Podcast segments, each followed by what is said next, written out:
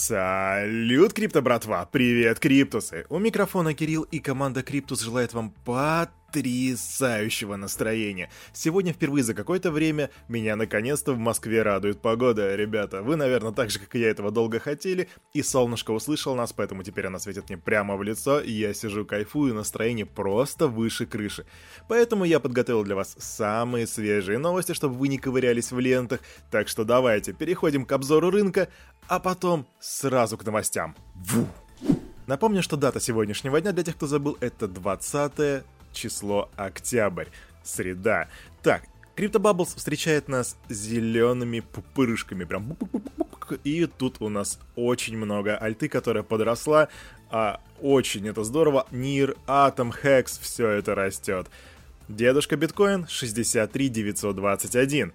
Но это, ребята, все не просто так, потому что вчера был особенный день. Мы почти что пробили all-time high по биточку.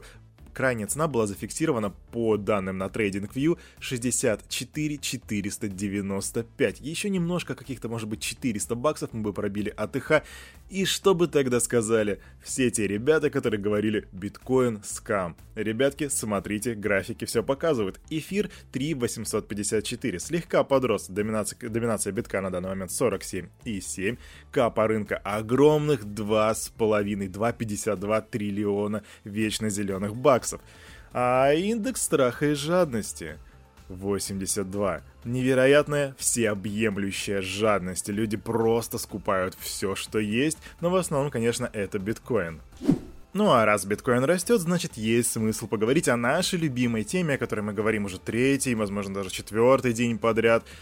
Это ETF. Да, на Нью-Йоркской фондовой бирже под тикером BITO или просто BITO начал торговаться ETF на базе Bitcoin Futures от компании ProShares. И на фоне открытия торгов по этому активу биткоин просто моментально взлетел. И вот мы сейчас видели то, о чем я говорил в самом начале выпуска, 64495. И, возможно, мы даже увидим, что будет дальше расти. Я не знаю, на самом деле, как рынок отреагирует, потому что разные эксперты говорили, что все будет по-разному. Кто-то говорил, что будет падение, кто-то говорил, что будет рост. Я персонально думал, что будет падение.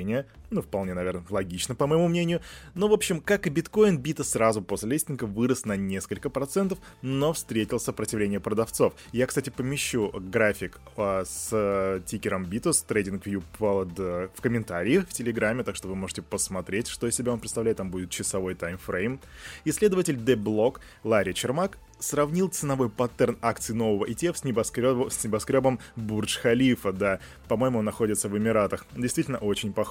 И есть тут примечательный момент, акции, агрессивно инвестирующие в биткоин компании MicroStrategy, вы знаете ее, просели на 4,5% на открытии рынка, вот это интересная реакция. А объемы торгов по акциям ProShares в первые 20 минут превысили 280 миллионов баксов. И тут сразу из Bloomberg прилетела информация, там у них есть аналитика, Эрик Балчунас, если не ошибаюсь, правильно произнес его фамилию. Он говорит, что новый инструмент от ProShares вошел в топ-15 биржевых фондов по наиболее активным стартам в первую торговую сессию. Власти США и санкции. Кирюха, ну как можно говорить о санкциях в дайджестах про крипту? Элементарно, друзья, потому что власти США хотят использовать криптоиндустрию для повышения эффективности санкций. И как же так? А все очень просто. 18 октября, позавчера, казначейство США опубликовало обзор санкций за 2021 год. В документе указано, что криптовалюты представляют угрозу эффективности санкций, используются для уклонения от них, поэтому необходимо взаимодействовать с криптосообществом. И вот тут вот начинается самая интересная часть. Вот что говорится в документе. Технологические инновации, такие как криптовалюта, альтернативные платежные платформы и новые способы сокрытия трансграничных транзакций, снижают эффективность американских санкций. С помощью этих технологий злоумышленники могут хранить и переводить средства за пределами долларовой финансовой системы. Несмотря на присущие криптовалютам риски, Минфин США считает, что существуют возможности для взаимодействия, а не борьбы с использованием криптовалют. То есть, анализируя все вышесказанное, они хотят примириться с, так сказать, с криптосообществом, найти компромисс. То есть не просто в Китае, как просто кнопку бан-бан-бан-бан-бан, нет. Они хотят взять, подумать и решить, что же здесь можно сделать так, чтобы был компромисс. Мы будем следить за этой ситуацией. А о Китае мы поговорим еще чуть-чуть попозже, там есть что сказать. Знаете, у московской группы «Кровосток» есть песня, в которой фигурирует такая фраза, что везде есть ломбарды, кафе и аптеки. Так вот, я бы туда добавил еще кредиторов. Они есть абсолютно везде, и если у нас появляется какая-то новая движуха по типу крипты, то, разумеется, кредиторы приходят и туда. И вот новость еще одна из США. Генпрокурор Нью-Йорка запретил работать двум криптокредиторам в его регионе. И еще три фирмы обязаны предоставить информацию о своей деятельности и о своих продуктах. Причем название фирм в опубликованных документах скрыто, но The Block утверждает, что регулятор полностью запретил работу Nexo, а у Celsius Network запросил информацию. При этом представители Nexo подтвердили информацию, отметив, что и так не предлагали никаких продуктов жителям Нью-Йорка.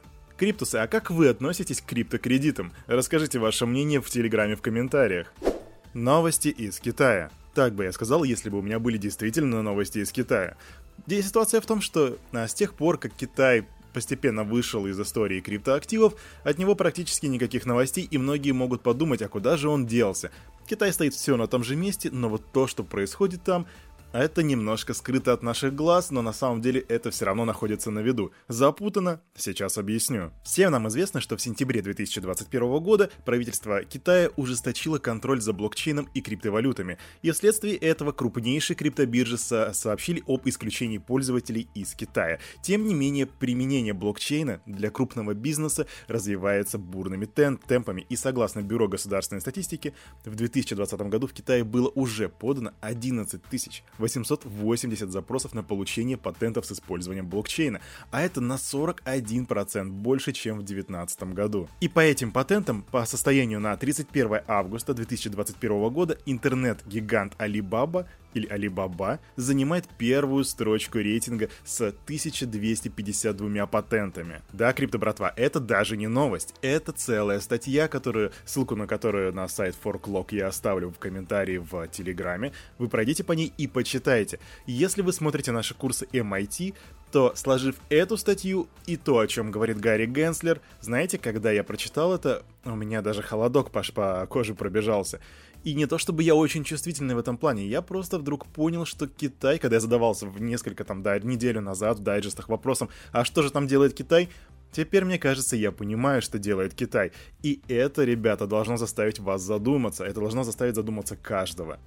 Кстати, вот вам инсайд, братва, очень скоро уже выйдет ролик по MIT с Гарри Генслером, и темой этого ролика будут юзкейсы, так что следите внимательно за каналом, посмотрите его, это будет отличным дополнением к тому, что вы сможете прочитать в этой статье.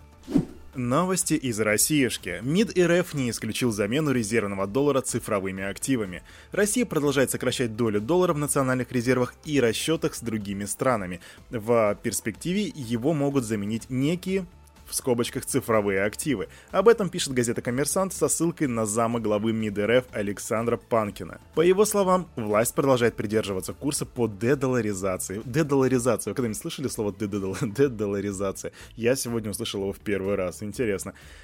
По дедолларизации российской экономики. Вот что он говорит. «Не вызывает сомнений целесообразность дальнейшего сокращения доли доллара в национальных международных резервах, а также его использование в расчетах с иностранными партнерами. При этом заменить американский доллар можно иными валютами, как национальными, так и региональными, а в перспективе, вероятно, и некими цифровыми активами». Одновременно с этим РФ пока не видит причин для аналогичного сокращения доли евро и других фиатных валют. «Экономически нет целесообразно заменять эту валюту какой-либо иной исключительно из политических соображений. Евро обеспечивает приемлемую надежность и уровень издержек при осуществлении расчетных операций». На самом деле, когда речь идет о финансовой структуре, о финансовых отношениях России с кем-либо, это всегда очень большая загадка, она не всегда поддается логике, я не всегда понимаю, как это работает, так что, если вдруг вам есть что об этом сказать, комментарии в Телеграме, пишите, не стесняйтесь.